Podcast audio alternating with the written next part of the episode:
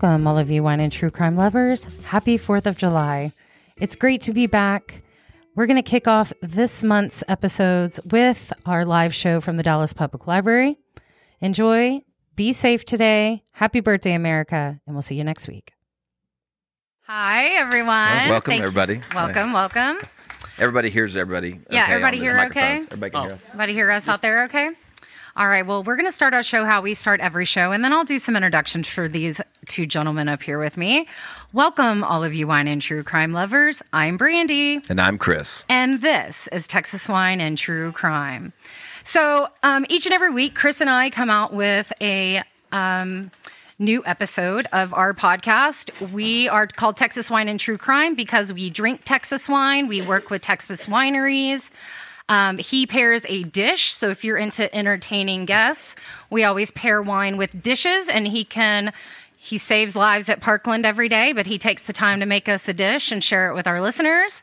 Um, it's I sort of saved lives. She really uh, put me out there. I'm saving lives. I like to think that, but.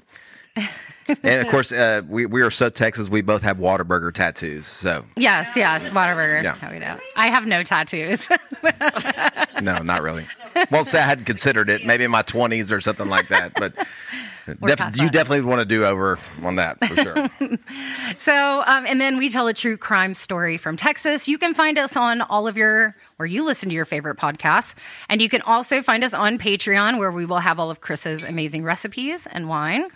Um, okay, so today we're gonna we're gonna we only have an hour. Typically, our shows will last anywhere from two to three hours. So we will do full cases.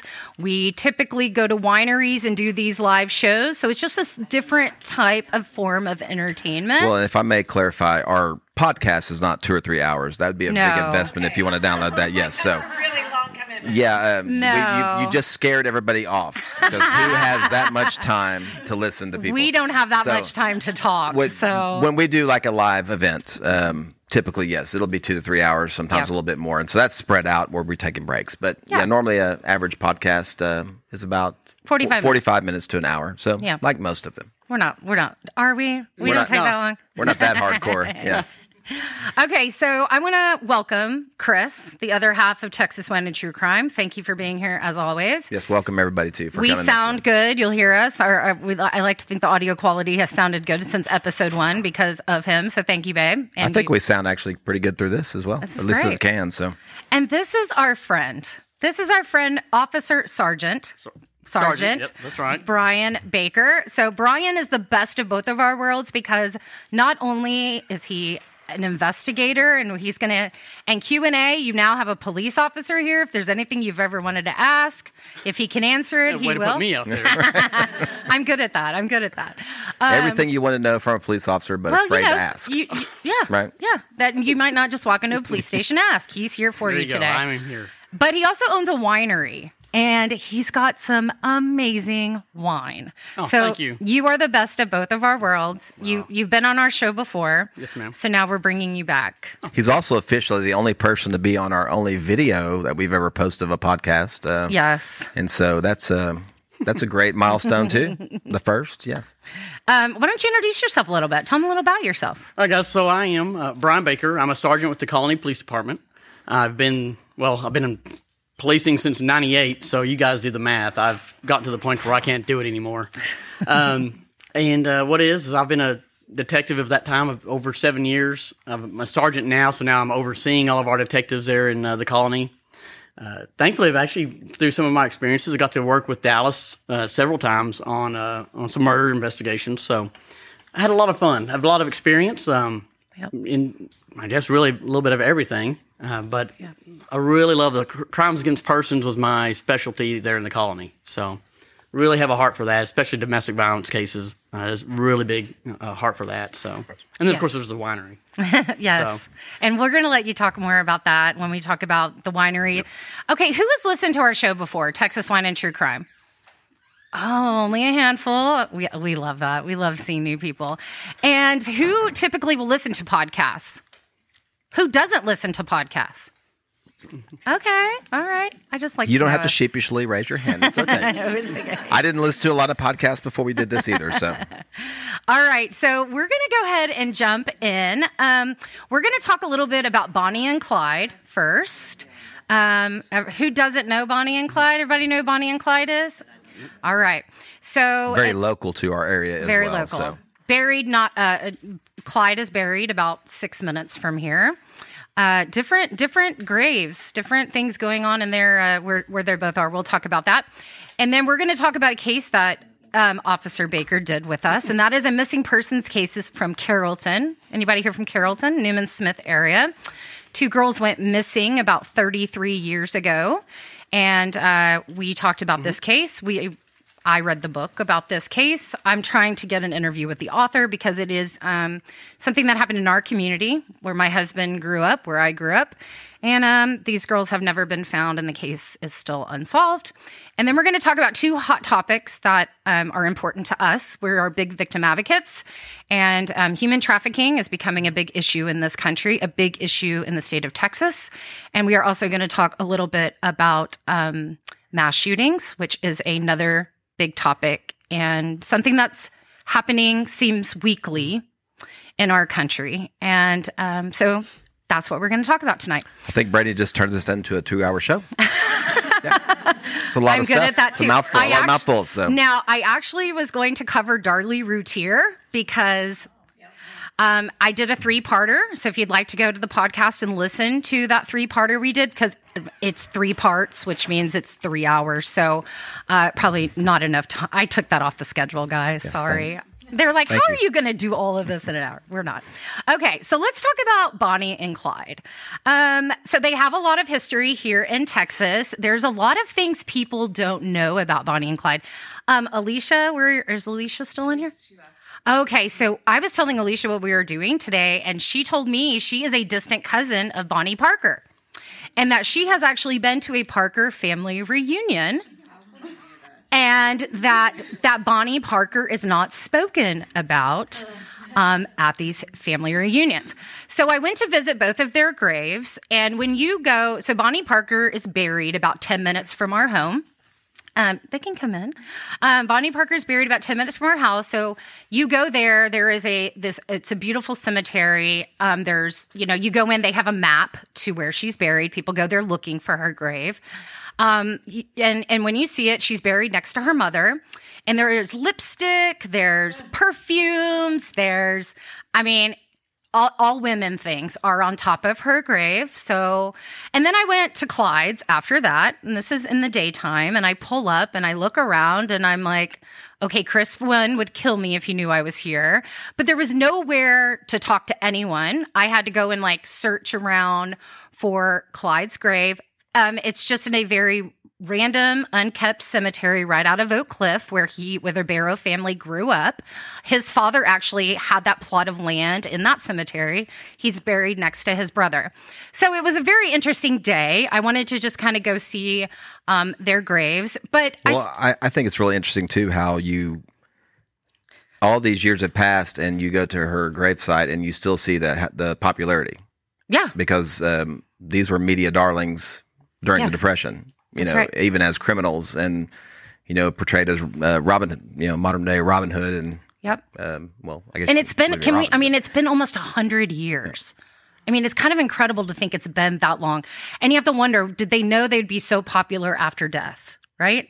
I mean, imagine if they knew. Well, yeah, because she she was a today. she was a, a killer, but yet people are still going. And I mean, I don't know many other um, criminals like that that people are going to their grave sites and putting you know lipstick and kind of a, mem- a memorial essentially Yeah. to her. Um, memorial to however, her. it's very um, it's very different um, outlook of how they view her. Uh, and- yeah, and there was nothing they- at his grave except overgrown grass. I, mean, I know, but they're both the same person. Like, I mean, Right. they both committed the same crimes, but yet That's she's right. more, you know, like nobody cares about him, um, and yet people are like I said are Well, kind of because keeping her it as nice flowers, uh, lipstick, and whatnot. But It's almost I'm not saying like- it's a bad thing. It's just a very interesting look at how two the people committed the same crime, but yet they're viewed differently, perhaps in the eyes right. of the public. Right. Well, her mother always thought that Bonnie got in trouble because of Clyde. She never thought her daughter would have, and, and she has, she had openly said that, and there was a reason they wanted to Every be mother buried. think it's not their kid, right? They wanted to be buried together, but they were buried separate. So let's talk about this. They met in 1930 um, in Texas, right? So can't believe it's been almost 100 years. Um, they were responsible for 13 murders, and their crime spree lasted 21 months. So we think like, some people think that's a lot shorter. Some people think they had been around for years. We can't say the name of the winery or the person, but we got invited to a winery, and this person brought out a gun that was found in the creek behind his winery, and they do believe it belonged to Bonnie Parker because they had they were hiding out in this area of Dallas at the time. Yeah, that, that road that runs straight from Oak Cliff out to Midlothian, that was their Yep. kind of their little run Yep. where they would go out to the, well, essentially, I guess the pasture in the country back then to, to hide out, essentially. Yeah. They they used all parts of Dallas to hide out. So, did you guys know that they were they weren't just in Texas though. They had robbed in Oklahoma, they mm. robbed in mm. New Mexico, they robbed in Missouri. Okay, so bank robberies were actually not their specialty. A lot of people think they just robbed banks and but they actually um, we know, I would say with gas prices these days, I'd probably stick to Texas. You know, I'm- I'm- no doubt. But they actually robbed mom and pop shops. They would only actually get five or ten dollars um, oh, from these places. So they're they actually didn't rob big banks. They went after the small mom and pop gas stations. Well, that's easier, easier pickings, I guess easier you'd say. target, absolutely. That would be much easier. Yeah. so in 1930, I did the calculation. Five dollars would be eighty-two dollars today. Ninety dollars, around between eighty-two and ninety bucks. That's still not a very good return. No, no. Okay, and Bonnie loved to wa- uh, write poetry. So, um, in 1932, so after a burglary, a failed burglary, she went to jail and she wrote this called The Story of Suicide Sal. Okay. And this poem was about a girl being lured by a boyfriend to commit crime. So it was almost like she was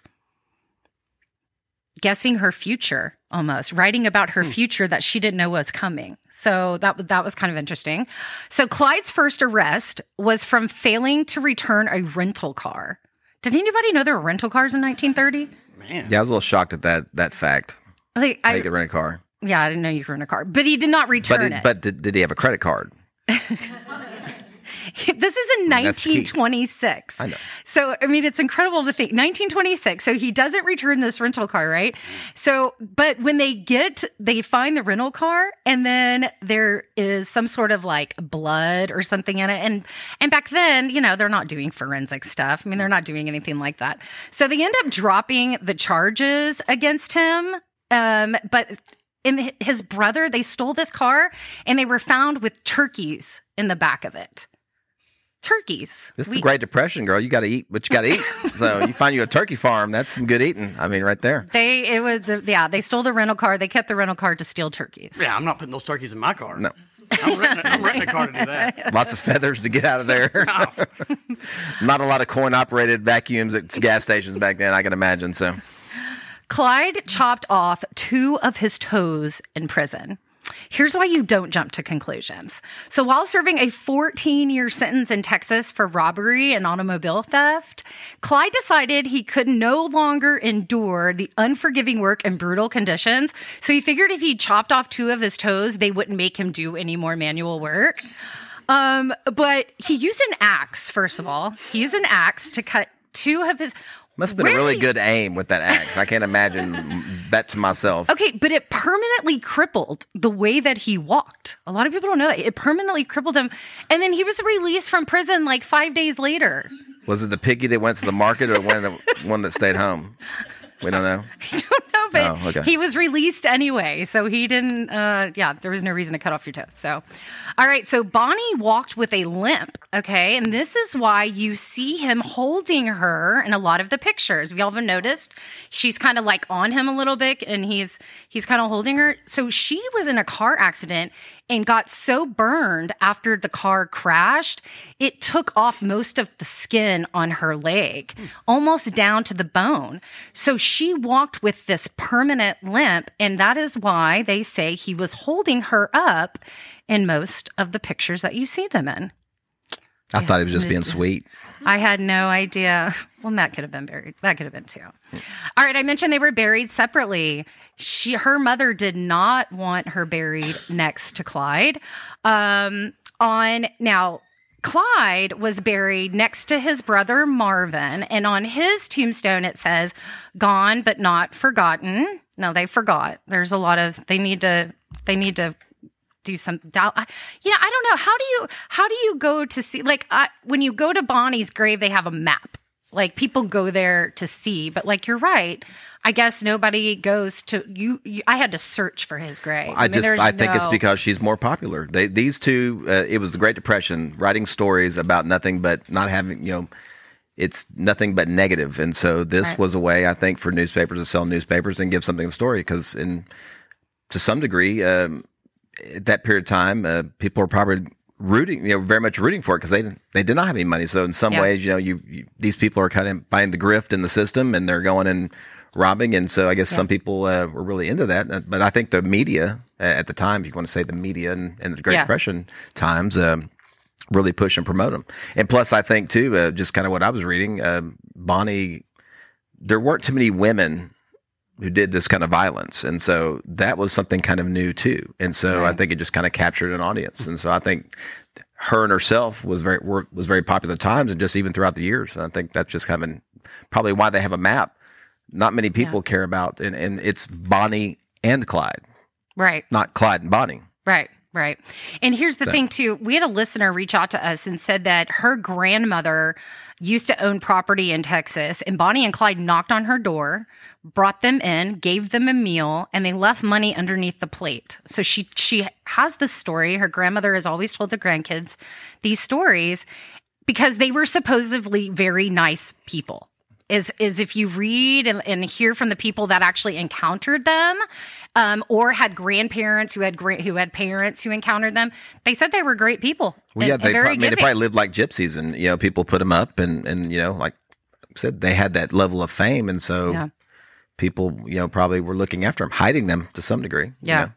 All right. Well, Bonnie died wearing a wedding ring, but it did not belong to Clyde. So Bonnie actually married someone named Roy, Roy Thornton.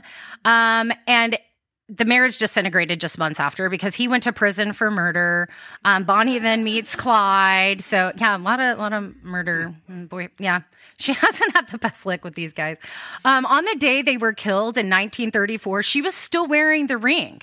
Okay, and she so she has these two interconnected hearts, right? Named Bonnie and Roy. This is a tattoo she had on her right thigh. So not only was she married, wearing a wedding ring, uh, like there was never. I don't even know if these two ever. Bonnie was kind of getting married. spicy. I mean, that was was like. She's, spicy. you know, she she wasn't also looking for these red flags. These guys. I mean, got to look for the red flag. There's your sign, as they say. So in 1933, they issued a warrant for their arrest. So this interstate transportation went from Dallas to Oklahoma, and then the automobile was stolen um, in Illinois. So they start their hunt on the elusive pair. Does anyone want to guess how many bullets they took that day? 167 bullets is how many they took when when they were found. It's a lot. It's a lot. You think about too. I mean, I think of the famous scene from the the old uh, Faye Dunaway and um, Warren Beatty movie. You know, that's like the the final is the shootout at the end. Then you got the you know the, the Texas Rangers with the Tommy guns and big fifty round drums of forty five caliber shells just laying. Yeah. yeah. So I mean, and I think they want to make sure they were dead because they caused so much havoc. And you know, I don't know if that would fly these days. Uh, there might be a little issue. Yeah. Uh, would you like to speak on that, Brian? Oh, Yeah, we have a lot of questions for you after this, Brian. Okay, Bonnie Parker had taken one bite of her bologna sandwich when her outlaw boyfriend Clyde Barrow cruised into the waiting trap. The car was riddled with 167 bullets in less than 20 seconds. It's, un- it's unbelievable to think about that. I- I wonder how many pe- I wonder how many officers were there. That's what I don't know. How many seconds did you say? 20 seconds, 167 bullets in less than 20 seconds. I don't know. If you think one bullet, It's the big guns, right? That they were Like a using. Tommy gun, the yeah. Tommy No. gun. Yeah. You're looking at probably what I don't. I mean, I'm not an expert on those firearms, but I mean, you're looking at probably what one to two rounds a second at least on those. So if you- Okay. So you've Yeah, there, got and there's Yeah, there's 50 20 rounds in that little, that Yeah, so drum. you're So, I mean, six, Yeah. eight, eight guys probably sitting there waiting on them. yeah, there's actually a. I I have not seen it. I'm has anyone seen The Highwaymen on Netflix? Oh yeah. Yeah, that's supposed to be a really good movie. I I, I want to go back and watch that. Um, that's because it's all about that. So Oh, okay. yeah, That Woody sounds Harrelson's in it. I think Kevin Oh. Kevin Yeah, Costner. Kevin They, Costner. they play the the Rangers that hunt them down. But uh, yeah, just because I mean that they've even to this day we're making movies about about Bonnie and Clyde. Yeah, they probably had no idea what kind of a weird effect they would have on Mm-hmm. this world, and um, but that's it. That's a story of Bonnie and Clyde. All right, so we are going to go into. Um, why don't you tell us a little bit about your winery? Oh, okay. Yeah. Uh, so our our winery is called Coscobel Ranch Winery. Uh, it's uh, just a small boutique winery outside of Sherman, and we uh, honestly like we're kind of part remodel right now, part expansion. So we're trying to grow. We're doing pretty good. So we do a lot of sales right now, online or by phone or by email. So feel free to give me a call. Uh, we'll deliver to you down here if we want, if you have to. so, uh, but yeah, we're kind of by appointment only up at our place, just because it's on our family little lot family land and. Yeah, that that's your tasting room that you make appointments for. Yes, yeah, it is, it, and it's what we're in a, uh construction remodel phase Yeah. at the moment. So part of that included goats. So I mean, had to add, had to add on some goats out there. So it's just kind of funny, but Well, when life gives you goats, you just make some goat milk cheese. that's right. You know? Yeah. So, but anyways, yeah, we're just a small boutique winery. Where I uh, went to the Texas Tech uh, winemakers uh, school. Uh, that's kind of where I got some stuff. Had some friends that you met, Ray. Yes. Uh, he uh, kind of mentors me. He's got Goat cheese. They have goat Yes. cheese there. Absolutely. That's awesome. Honestly, our goats and their goats not unrelated. Um, it's more of my wife had a uh, No play dates with the goats is yeah, what we're no- saying. no Yeah. play dates. yeah. So, but what's fun is when you after you've pressed all your stuff and you have the pomace left over, the the pressed grapes, and just kind of what are you going to do with it? And well, apparently goats love that stuff. So then Yeah. you end up with drunk goats. So, they eat it. And I'd like Goats, to see goats with that. purple, purple uh, fur see around their chin and stuff. Yeah, that's kind of funny. Absolutely. Or fur hair. I don't know. What's a goat have fur hair? What, we'll have to Google that. I don't know. But yeah, so we've been doing it for just a, a few years now. It's hopefully going to be a retirement gig for me and, Yes. and my family. So you deserve it. well, I appreciate it. you deserve it. All right, well, go. Does uh, do, do people here visit Texas wineries a lot? Wow. Well, let me tell you, we are fifth in production in the United States. We have almost 500 wineries in Texas. Uh, we actually grow different grapes here better than California, better than other states. So if you um, are in the summertime and you want to enjoy a white wine, um, you can uh, Roussanne. If you've never had a Roussanne, R O U S A N N E, man, that's some good stuff in the summer. But you need to um, you need to just some visit some Texas wineries and follow us because we're always doing live shows at them. So Well, I have a question for Brian. As far as so you mentioned you have some new varieties coming out. What kind of how do you determine or make that decision? I want to do a particular type of grape or t- particular type of wine. Well, so for us, we're we're small. We have our own vineyard that we planted a, a couple of years ago. It's only going to be like the third leaf or the third year that it's uh, produced, and it's up in the Panhandle, uh, where my uh, brother and my sister-in-law, the Pipkins, have Pipkin Farms. So they planted, uh, we planted grapes with them, and uh, so what we're doing is just trying to find what grows best there. So that's kind of a long process. But being actually the new guy on the block, what we do is we you have a uh, there's an artisan grape growers association in the high plains and so all of our grapes are high plains grapes that's the area that we like and it's where it, in fact the high plains here in texas produces 80% of the grapes grown in texas. Everybody thinks it's fredericksburg and or the hill country. Yeah, it's just where the wineries are at. but that's just the wineries Yeah. all right. Eighty percent is produced up there in the hill country or i'm sorry out in the the high plains. So what we do is we reach out to the different growers and we're like hey this is what we want. Like um, we've been using a lot of uh, Cab- cabernet sauvignon a lot of sangiovese a lot of primitivo that that's what we've been using as uh, part of our blends and things like that but you know if you guys know i don't know if y'all re- remember it was it was really really cold last year and uh, or two years ago, I guess, and it was a little cold the year before that, and we've had some issues with uh, our production uh, statewide because of those late, late Yeah. freezes. Which, Yeah. if y'all don't know, grapes grow once, and then once they freeze, if it starts to bloom and then it freezes, that vine is not going to produce the rest of the year. So you got to wait a whole nother year. So, well, part of it is selection and availability. Yeah. And then we're I was going to say, if you have a plan going in, then all of a sudden you have to kind of maybe switch gears or something like that. Absolutely. So well, our big deal is we're the new guys on the block. We're brand new, and uh, a lot of wineries have pl- already had contracts ahead of us for the bigger growers, and Yeah. so it, we just kind of call around. We've we've heard that from some of the other people, our, some of our Yeah. girls down at Groundwood, um, Ten Mile that we we talk to Mm-hmm. and hang out with quite a bit. That you know, that's why they started planting their own vineyards because they were having trouble getting fruit, and uh, a lot of the larger places were getting first dibs and Oh, getting yeah. the large qu- the quantities, and Yeah. they were kind of getting the scraps. And so, but it's kind of it's nice Sometimes- having having somebody in the family, you know, having somebody in the family too, though, where Yeah. you can actually kind of start once you start kind of producing and getting Yeah, those crops and going. we we've interviewed winemakers on our show. So we um, November is Texas Wine Month, and so for the whole month of last November, we had the winemaker with their wine, tell, talking about their winery and what they do. So any show you listen, um, or any episode you listen to ours, we feature a different wine, a different winemaker, a different part of Texas, and that's probably been the coolest part of doing this is just who we get to meet and the wine we get to. yeah, drink said, and- the relationships. I think. I mean, Yeah. um, you know, we. Yeah. All right. I mean, Brian, he's been a true joy to, to talk to and, and had us out that one day. And just, uh, you know, I mean, that's why I told Brian, like, this was really a cool experience to be able to sit and talk with him. You're a, yeah. So last time we got to sit down and talk to you, we did the disappearance of Stacy Madison and um, Susan Smalley.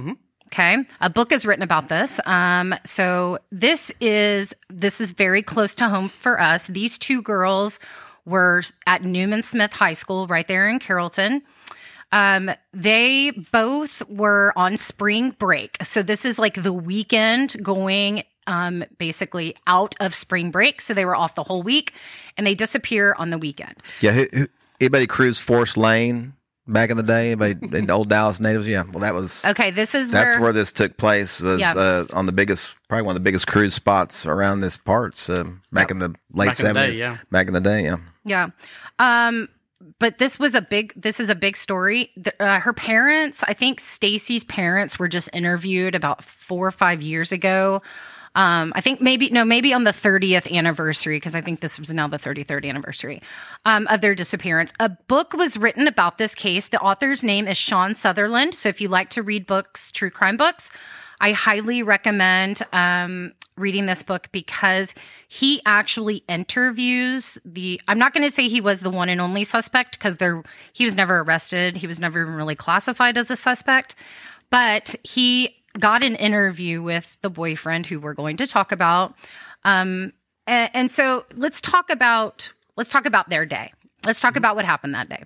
So they're on spring break weekend, and both girls, Stacy Madison had a Mustang convertible that her father had bought for her, a very distinct. I think it was yellow. It was. I think. It, I think it was so. yellow. Um, very distinct. So she and Susan Smalley had plans to just, like Chris said, cruise Forest Lane. Well, parents, kids probably didn't tell their parents they were going to cruise Forest Lane. Susan Smalley's mom was a single mom. She lived by herself with her daughter.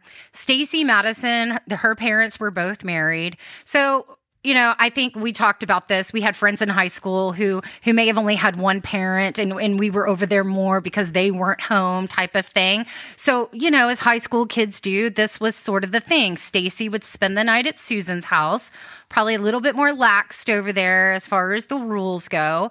So they would cruise uh, and and be out at night. Before Stacy left the house that day, her mother told her, "Don't forget I can always call Susan's house and see if you're there." She said the same rules apply to you when you're there as you are here, so I do expect you to abide by that curfew, which was midnight. So the girls um, are now both together. This is about seven or eight o'clock in the evening. And we know that they drove to Arlington, Texas, to an apartment where there are five boys. These boys have been interviewed. Um, they were out there. Nobody really. I I don't want to say nobody really knew them, but they aren't. They weren't from Arlington, right? These girls are from Carrollton, so they probably met through either a school function, some sort of. No, I think pe- people came from everywhere to cruise Forest Lane. They would come from Rockwall, Royce. City, uh, the Yes. colony, all around. Uh, for whatever reason, this little strip of four mile strip in the you know North Dallas is where everybody hang out. Yeah. Hey, it's where Vanilla Ice used to hang out back in the day. That's Yeah. right. He did. And so this was, and that was the thing. Like you said, people would jump. Oops, An, int- an interesting piece of history about Forest Lane there, you know. Ice Ice Baby. He Ice Ice He Baby. went to my high school too. Do you know that? Did not know. So, so it was normal for them to be out with friends around this area, and we even talked about jumping in people's cars you didn't even know, right? How that was that wasn't an uncommon thing. This is 1988, Yes. right? So, this, and we'll talk about how the car was found and stuff because they did they did find Stacy's car a few days later. So the girls are now they've gone to Arlington. They come back to the Carrollton area. We, they we know investigators know they went back to Susan's home because there was a phone call made to those boys in Arlington. Okay. So they know they came back, they made the phone call. Um, they were last seen at the Steak and Ale in Addison. Everybody remember that Steak and Ale? That is the last place they were seen. Susan Smalley was a hostess at that Steak and Ale. Um, this the author of this book, Sean Sutherland. He wrote this book because he went into Steak and Ale with his parents one day, and she was the hostess. And then he saw the missing person flyer that had her face on it, and he remembered her. And then years later, it just stuck with him. And this is why he decided to write the book. He actually spoke to both families. Both families gave their consent for him to write this book and to interview them. Um, so this is the last place they are seen. Stacy is seen sitting in her convertible in front of Steak and Ale. Susan is seen inside of the Steak and Ale visiting with one of the employees.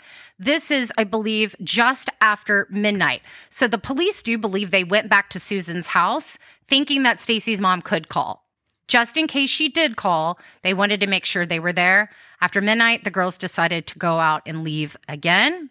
They left the house. They weren't supposed to, but they did. Um, so Steak and Ale is the last place they were seen until about four days later when her car is found. Her car is found at the corner of Webb Chapel and Forest. That's what you would know it now, Webb Chapel and Forest. There used to be, uh, well, uh, some of those stores. There's still an El Fenix there. It used to Still be an the, El used to be Phoenix. old old school Luskey's Western wear and had the big horse on the front. You know, Yes. in front of it. But El Fenix is still there. It's probably the only only um, original kind of establishment that's there.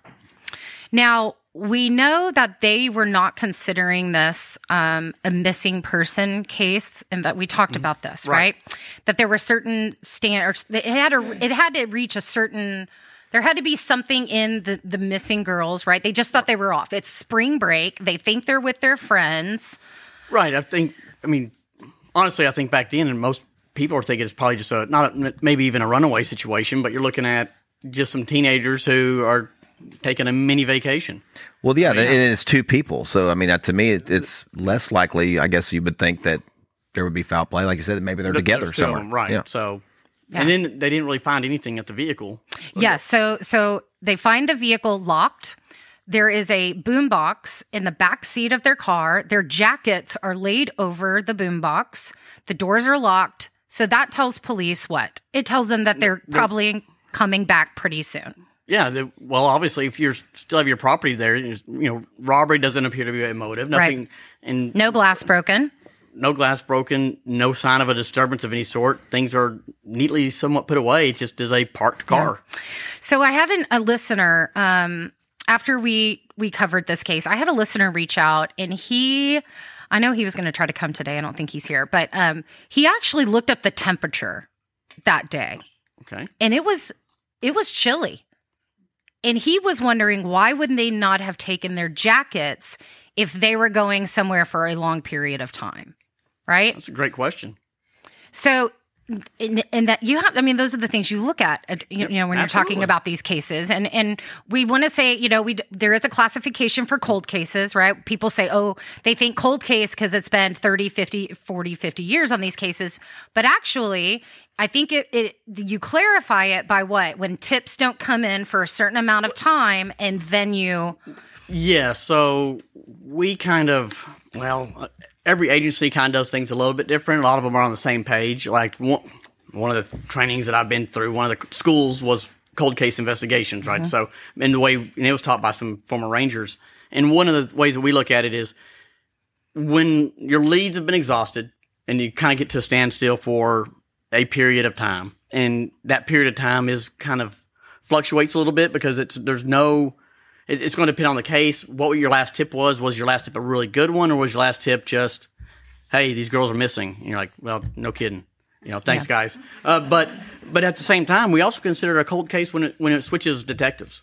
Like when the say one detective retires, one detective goes back. You know, like when I had left and I promoted and went back to patrol. Kind of in theory, all of my cases would have gone cold because the original investigator's now gone, and now somebody else is having to come in and take over it.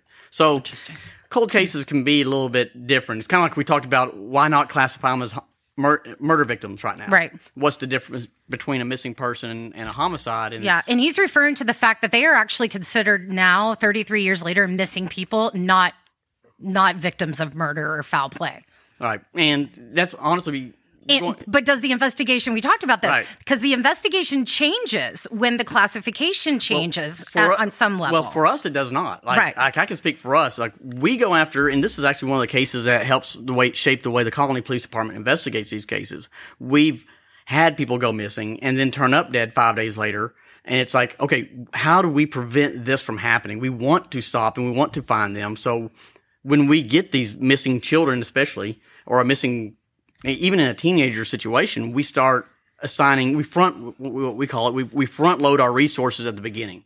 And we've had a lot of them that just return home and you're like, all this work and you just came back. But ultimately, the goal is I'd rather be frustrated because you returned Absolutely. than wishing I had started getting my guys going uh, at the beginning. And sure. um, but yeah, so ultimately though, missing persons and homicide, you know, if you're actively investigating a missing person, you're really going through a lot of the same steps, which again is 2022, not 1983, 80, 88. 88.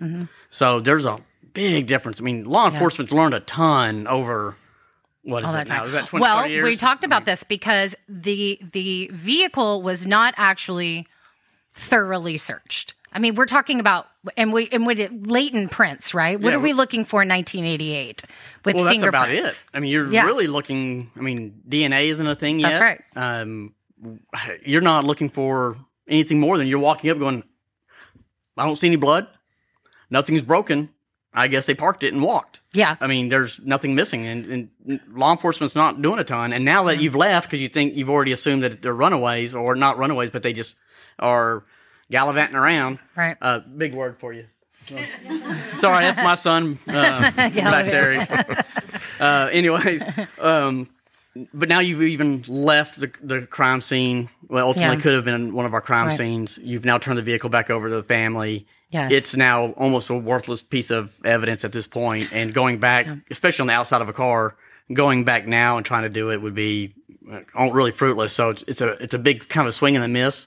Except back then, it's exactly what you would have done. Yeah, I mean, and well, and that's what happened. Mm-hmm. They called Stacy's father to come pick up the vehicle within 24 hours, I do believe, of them finding it.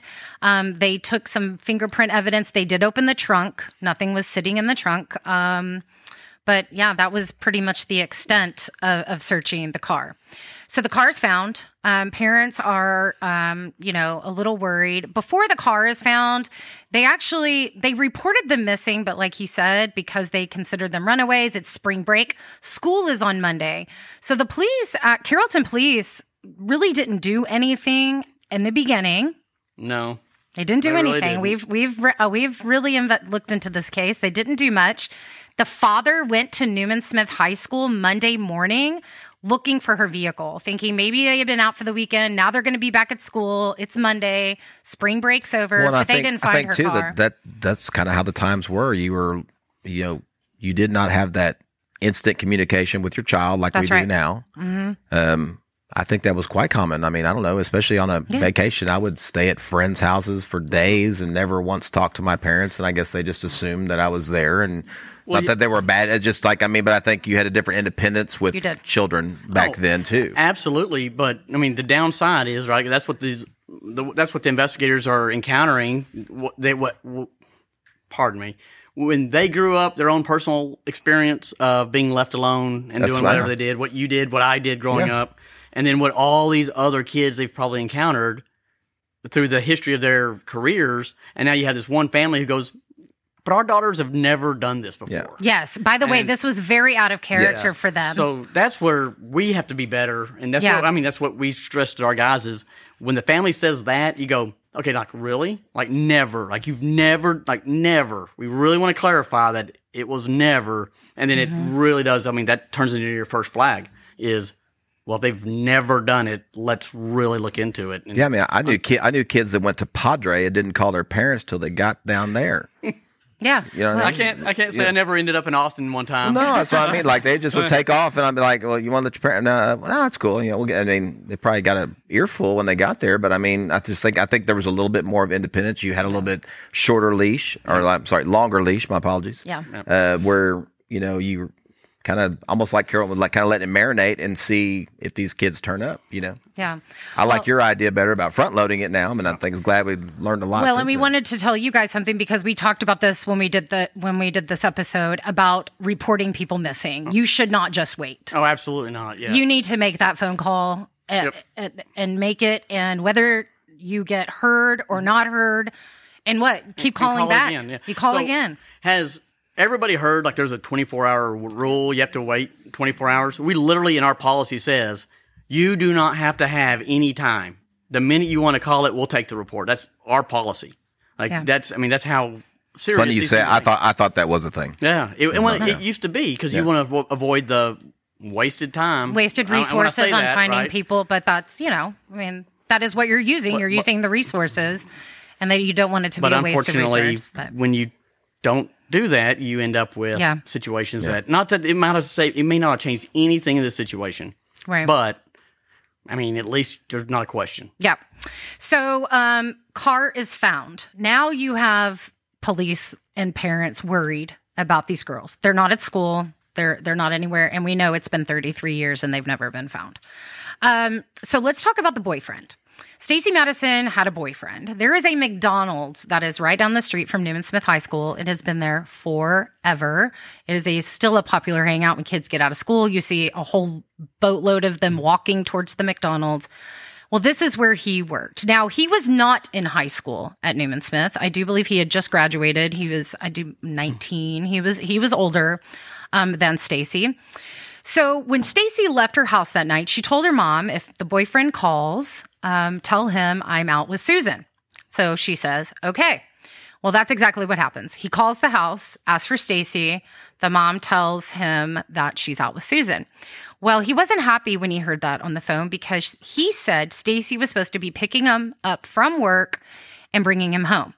Now, once um, authorities are investigating these girls as a missing person, um, he it they found out he actually waited in front of the McDonald's for over an hour even though there really was no plan for Stacy to be there to pick him up. And we talked about this and what that says about character. Do you want to talk about a little about that and just the waiting of um, him calling, knowing she's not coming, sitting there waiting, that pot stirring a little bit, and then he supposedly walks home from from there. But um, we actually don't know what he did after that. Right. You know, no, that's just. I mean, it's just again when you're talking about flags. you- You mentioned yeah, you mentioned flags earlier Yeah. too, right? I mean, that's just kind of the thing. It's like all of a sudden here's this guy who's creating not necessarily or only an alibi, but he's creating a uh, a reason to be mad, a reason to be angry. And when he's able to, I'm sure, what I was going to say, let's say he's not involved and he's able to reach, you know, his girlfriend later. It's now an excuse to to blow up, to get angry, and then it's already a built-in. This is why I did it to the to the parents. Yeah. So Yeah. he's definitely starting to begin to show these signs of this power that he's wanting to or has been exerting over her. Yeah. Um, it they uh, it did come to find out that he was Stacy had told friends that he was a little um, jealous and a little overbearing at times, and um, that she really wanted to kind of call out the relationship. So uh, that's what friends came forward and told police. Um, there, the only alibi he has is that he was asleep on his couch and that his brother was there. Um, we know his father owned several um, I want to say it was like grocery store chain. He did he he owned something in Dallas. He this guy was not in Dallas much longer in the Carrollton area after this happened. He actually moved away. And not only that, these are now years and years later. I'm going to talk about his interview that he did in the book with the author. He was told he would only be interviewed if they used a fake name. So it's not his real name in the book. Just, um, I wanted to let you know that before you read it. Uh, he only agreed to be interviewed by using an alias um, in the book. But he did get arrested multiple times for domestic violence later on in his later on in his life from from several girlfriends who have come forward. But let's talk about why he was put on the radar um, so quickly with the Carrollton Police Department. He moved on from Stacy very quickly. He actually never helped search for them. Uh, the father and the parents noticed that he just didn't really participate in the search. And then he found a new girlfriend. Well, he's out with this girlfriend, and she asks him whether he was involved. He ba- she basically asks, you know, were you there? Did something happen? Um, and he tells them that he brought Stacy and Susan out to um, basically near a cemetery, which is now like 121 in Lewisville area. Um, and there was a plot, like a cemetery back there. There were some railroad tracks. He was very, very descriptive about where he had taken them. And he said that he hit Stacy on the back of the head with a shovel and that his, his words, quote, in the book, that she was running around like a chicken with her head cut off. And I talked to you about this. And, and what don't, we don't don't don't put paint me as the medical expert over here. no, no, no, no, no. We talked about this because to me, when you say something like that, I want you to, th- I want to think about this, right? I always try to put myself in when I'm reading these, these stories. She's hit in the back of the head. So what, do you, what does a chicken look like running around with its head cut off? Like this, right? Like zigzagging is what I feel like. Trying to get away, not knowing your area. You're, you're, you're almost just trying to get away from him. I felt like that was just so descriptive of, of a of an explanation. And it's something to say. I mean, do y'all agree well, with that? so this guy did not have a car, right?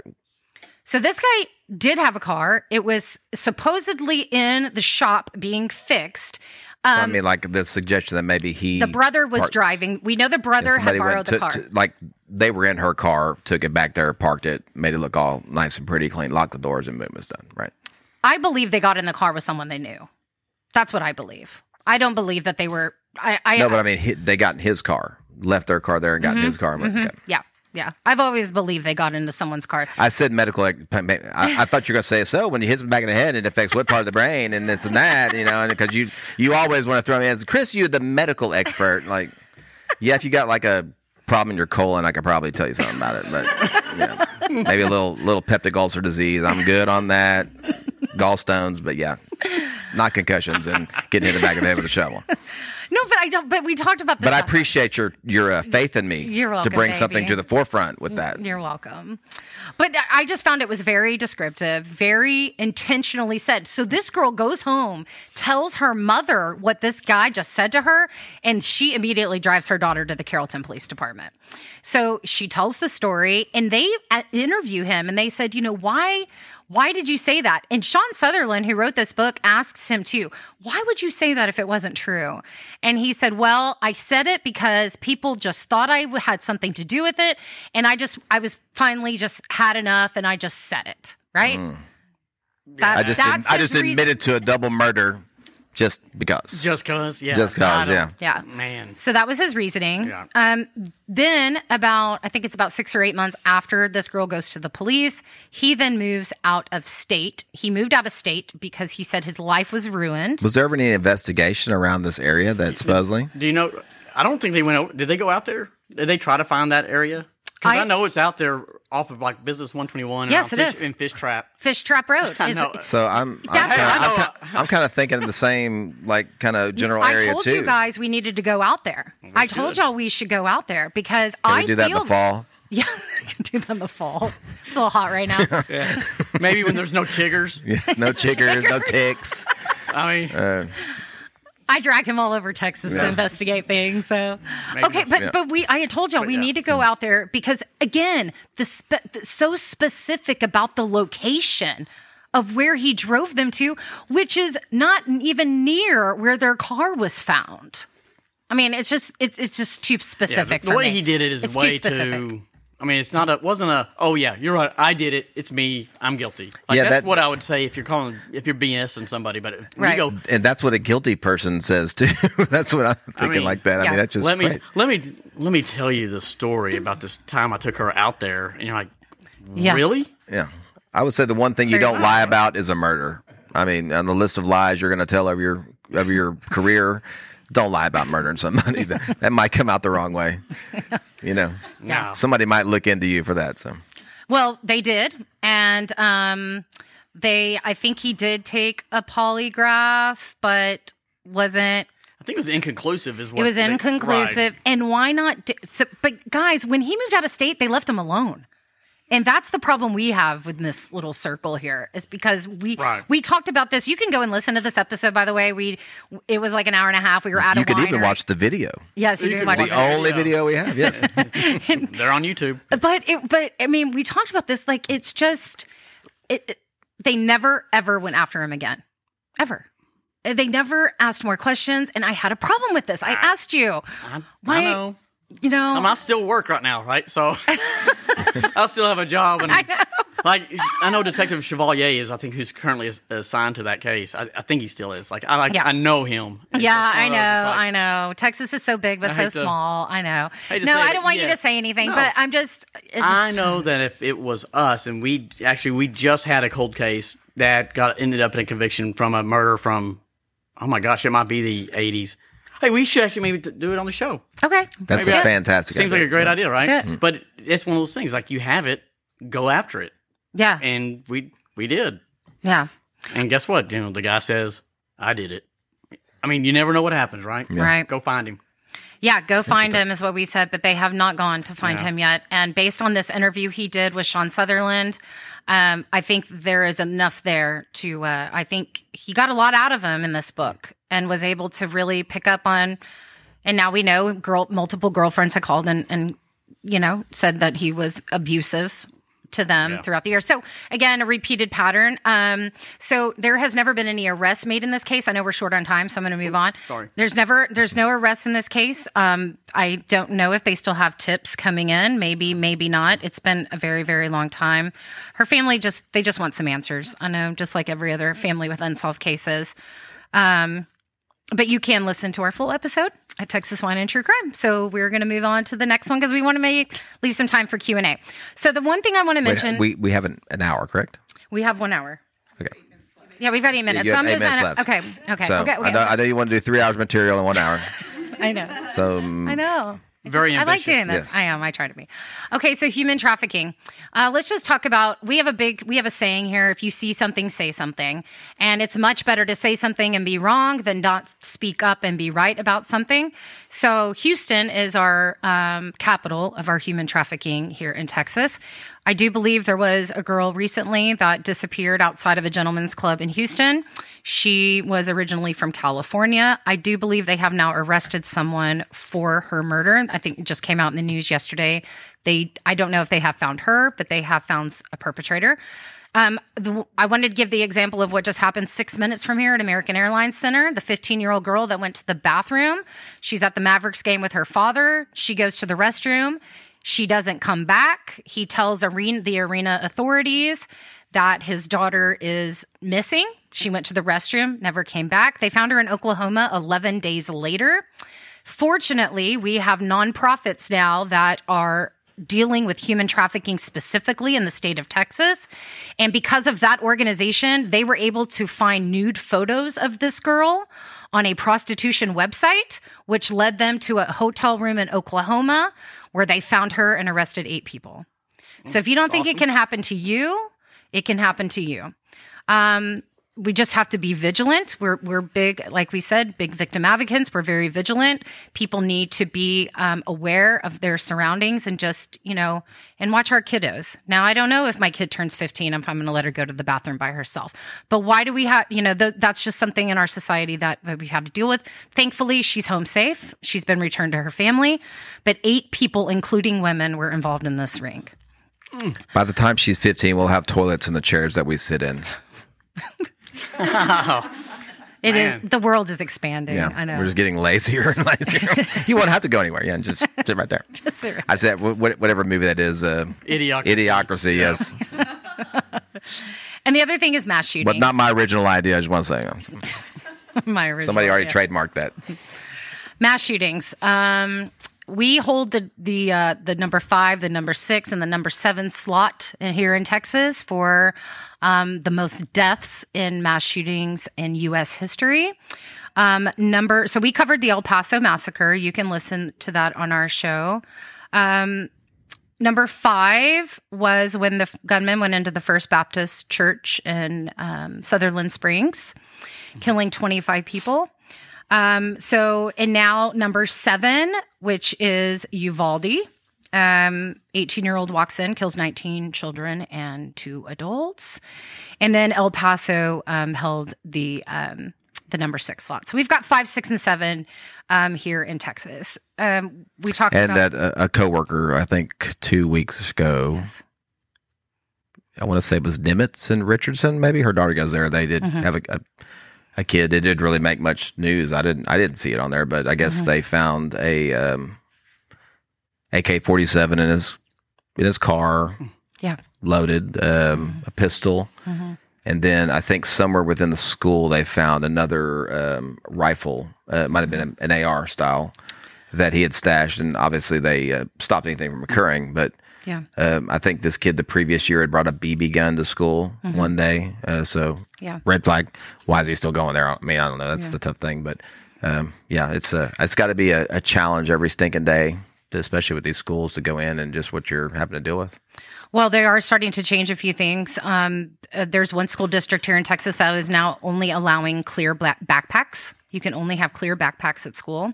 Um, I, I So if you go believe, in a concert, clear backpack, right, babe? yeah, we weren't able to go to a concert because I walked in with an unclear backpack. I was mad. Ridiculous. But um, they have now bulletproof backpacks um, for for children. Bulletproof backpack. Bulletproof backpacks. I don't was a think big that's a on good it. idea. It was all it was all on the news. So why the small? You really got to be standing in one certain direction to make that effective. Some but i mean this is the world we live in right? And then you have our children coming off the playground saying that they've heard of uvalde. Why would someone do that? This is a very sensitive subject. This is it's i'm almost wanting to compare the mass shootings of, of these victims and car accidents in texas. I mean i'm i'm we're we're talking a weekly thing. So this is a huge problem in our country I'm not, you know, we talk about politics. We never talk about politics on our show. We're, we're, um, we just, we just don't. But military, even gun owners, which we are, uh, would agree that military style weapons do not belong on our streets. AR 15s are meant to kill people. That is why the military has them, and they don't belong in the hands of 18 year olds or anyone for that matter on our street. And as a police officer, I'm sure you would even maybe Let's not let's not Uh, talk. you want to bring me into it? no, no, no, no, no, I don't, no, no, no. We're not discussing any No, gun we rights only on have this time for Q and A. No gun rights. but her- but the, but these are the assault rifles that do a lot of damage, and there's a reason they buy them, and that is to do a lot of damage. Yeah, let's- So like we said- have to do some damage control with that. Thankfully, we're out of time. We don't get to cover that topic today. So, Okay, so Q and A questions for yeah. I have a question. So, um, regarding the missing persons case, do they? wh- At what point would they start looking for remains and, s- or like, yeah? when So- do you start Oh, you can talk. Yeah, so that's one of the things that we. Uh, pardon me, I, I would love to talk to you, make eye contact, but No, go ahead. No, you don't turn worry around. worry She about can it. hear you. We're not. Well, we're- yeah. she can. But No, but it, no, it'll pick up all. All that right, in here. fine. We're good. Well, Yeah, don't anyways, yes, um, I would love that would be one of the first things. Now, this is kind of one of those back to the forefront type of deals. Is at some point in time we you gotta. I mean, there's a lot more technology now, right? With your ground X-rays and things like that. So I think they're- they even now have a drone. That there's a product that's made where you can use a drone to do ground X-rays. So it's like now is a great time to go back and revisit this case and and look for that. Absolutely. You know, I can't even. You mentioned drone. Like that's like a tremendous way, just even for searching large mm-hmm. areas, like so quickly. Where I mean, because you can get so much closer than a helicopter or something like that. I mean, Yeah. you can get. Yeah, and, 20 and feet off the most ground. agencies have have a drone program now, but Excellent no, with. X-rays. Yeah. Anyone else? Like, yeah. Yeah, thanks. So, uh, how much uh, you're talking about technology? Mm-hmm. How much do you depend on just relationships changing over the course of a decade, two decades? And so, someone who was perhaps holding information back because their relationship with someone it changes, and so now they're willing to to come to you and say, "Hey, actually." Blah, blah, blah. Oh, absolutely. No, that's um, very good point. I mean, those are things. We, anytime that you have a, a case like this, it's been 33, 35 years now. Um, going back and revisiting, when was the last time we tried to reach out to any of these people? That would be the very first steps. What do we have? What's available to us? And re, you re-examine everything instead of just saying, "Well, they've already done it. Call it a day." Right. But going back and doing that absolutely is Somebody knows something. so, somebody knows something. Always. Hundred percent. That's drives me crazy. Well, and most of the, it, it, do, but do you know that most people, most investigators, and you can disagree with me, but I read most investigators believe the tip will come from prison, from prisoners, for people who've had records that will be in there and say something, and then someone will come forward. That's why they made those cards. Those playing cards. wouldn't somebody with have to wouldn't that person have to already be in wanted on it prison to told- told somebody? Out To the prison. Well, that's the problem. Somebody has to be in prison for that to work. And Right. if this like guy's for them, li- if this for, yeah, guy's for them to go brag about something, they this have to guy's already up in be. Ohio right now, then then he's not going to tell us. Yeah. yeah. So, yes, ma'am. Oh, well, thank you for giving me a new podcast. Oh, thank you. Thank you. Thank you. Um, two questions. One is, so do they know how that Maverick, the girl, uh, how did they get her from the bathroom? Was it a gu- like? How did they get Ran into her, her? like, ran into her, like, in the, there was a, there's a video. Yeah, there's video of um so here here's where a little speculation is right now and I don't I I don't know if they've actually said this, but kids 15 are on the internet, right? And they're on these different sites. Some of the someone in the beginning believed that she actually had a conversation with one of these gentlemen and he was going to the game. And that maybe she had gone to the bathroom to meet up with him and then there ended up being more people that and then somehow getting her out of American Airlines Center. Well, that's what I think too. Like and getting her- that's a hard place to just because there drag is a somebody. video of her walking, Like walking, before they walk you know, so they don't That's know why, if yeah. That sounds that sounds like a more likely scenario. or if she knew, or she somehow because they're predators. I mean, that's what they're doing. That's how they're finding these these young young girls. Absolutely, and that's what you got to. Any if you have any kids relationships with kids, you've got to warn them about these internet relationships because we are expanding our human trafficking to go outside of the kid who's was grabbed and then driven away. Because now what we're you know, we work with Traffick911. I'm actually on the Denton County uh, Human Trafficking Protocol Advisory Council, and I mean, so all the other things I'm a part of, and we are now have expanded. We've expanded way past that.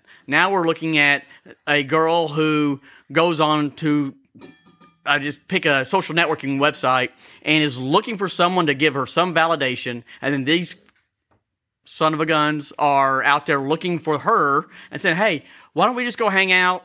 And I'll uh, buy you some clothes. Why don't we just go hang out? And I'll just take you away from your mom who's being mean to you. Let's just why don't we just go hang out? And then we find them four days later, and they're like, "Well, we went from one hotel to another hotel to another hotel, and the girl almost trafficked herself." And I'm not. This isn't victim blaming. What I'm saying is there wasn't someone who talked her into it outside of the social networking, and she was actually seeking that out. It's it's like the weirdest little thing that we're evolving into now. So we're expanding what we investigate as human trafficking, and Traffick911 is a great uh, group to work with, or that we work with. So and they have a so anyway. Sorry. It's a huge problem. Yeah, well, I was it's- going to it's say the. Uh, I mean, even just from playing games and chat. I mean, those. That's a great place for somebody to go like a predator. I mean, we had even an innocent. We had some weird boy show up at my parents' house that my daughter was talking to online, and she tells him doesn't know my parents' address, but she's like, "Oh, we live in Farmers Branch by a church, and there's a pool in the backyard." And this little knucklehead goes on Google Earth, Of course. and freaking zeroes down and shows up with a teddy bear and a picture. Yeah, of we got to call at 10 o'clock at night because she's spending the night at, at my, this is. No, no, this was the morning. That's why I can't. I Oh, that's right, I- it was the day. Yeah, like this guy. I mean, it was innocent, but he was actually older than my daughter, like Mm-hmm. five years older than her, and his twenty-one year old uh, cousin brought him over, and then I told the kid. I mean, I was like. You're in the wrong place, pal. I'll tell you right now. No. This ain't the Chris went over there be. packing. because my dad came over like frantic, like something going on. But then when his 21 year old uh, That's oh, no, what I'm you're like, gonna I'm walk saying right now, here. don't ever bring him over. And do you know how old this kid is? And I was like, you know, but the thing is, my daughter didn't tell him. Of course, didn't tell him how old she was either. No. So she did Well- play part. Well, we've part of this encountered a lot deal. of people who played up. They, yes, I told him he was. I was 17. Yes, I told him this or that. Oh, and, Oh, yeah. I mean, it's ridiculous, is anyways, what's and I- crazy, it's too. not even a justification for these knuckleheads. No, but it's scary though. we've really got to somehow educate, and that's where a lot of stuff, a lot of it comes from. Even with the gun stuff, it's man, there's a a giant chunk of our education that is not being passed down to these kids, and right. we've really got to do a better job of talking to them. I know we're out of time. Sorry, guys. So if you have more, but if you have more call, thank you. Thank you, everybody. Thank Appreciate it very much. Appreciate that. If you have more questions, you can email us at team, T-E-A-M, at texaswineandtruecrime.com, and I will send them over to him or whatever absolutely. questions you have. Yes. He'll, so uh, thank you guys. Yeah, thank you, everybody. Thank you for really being here. it. Thanks for having us.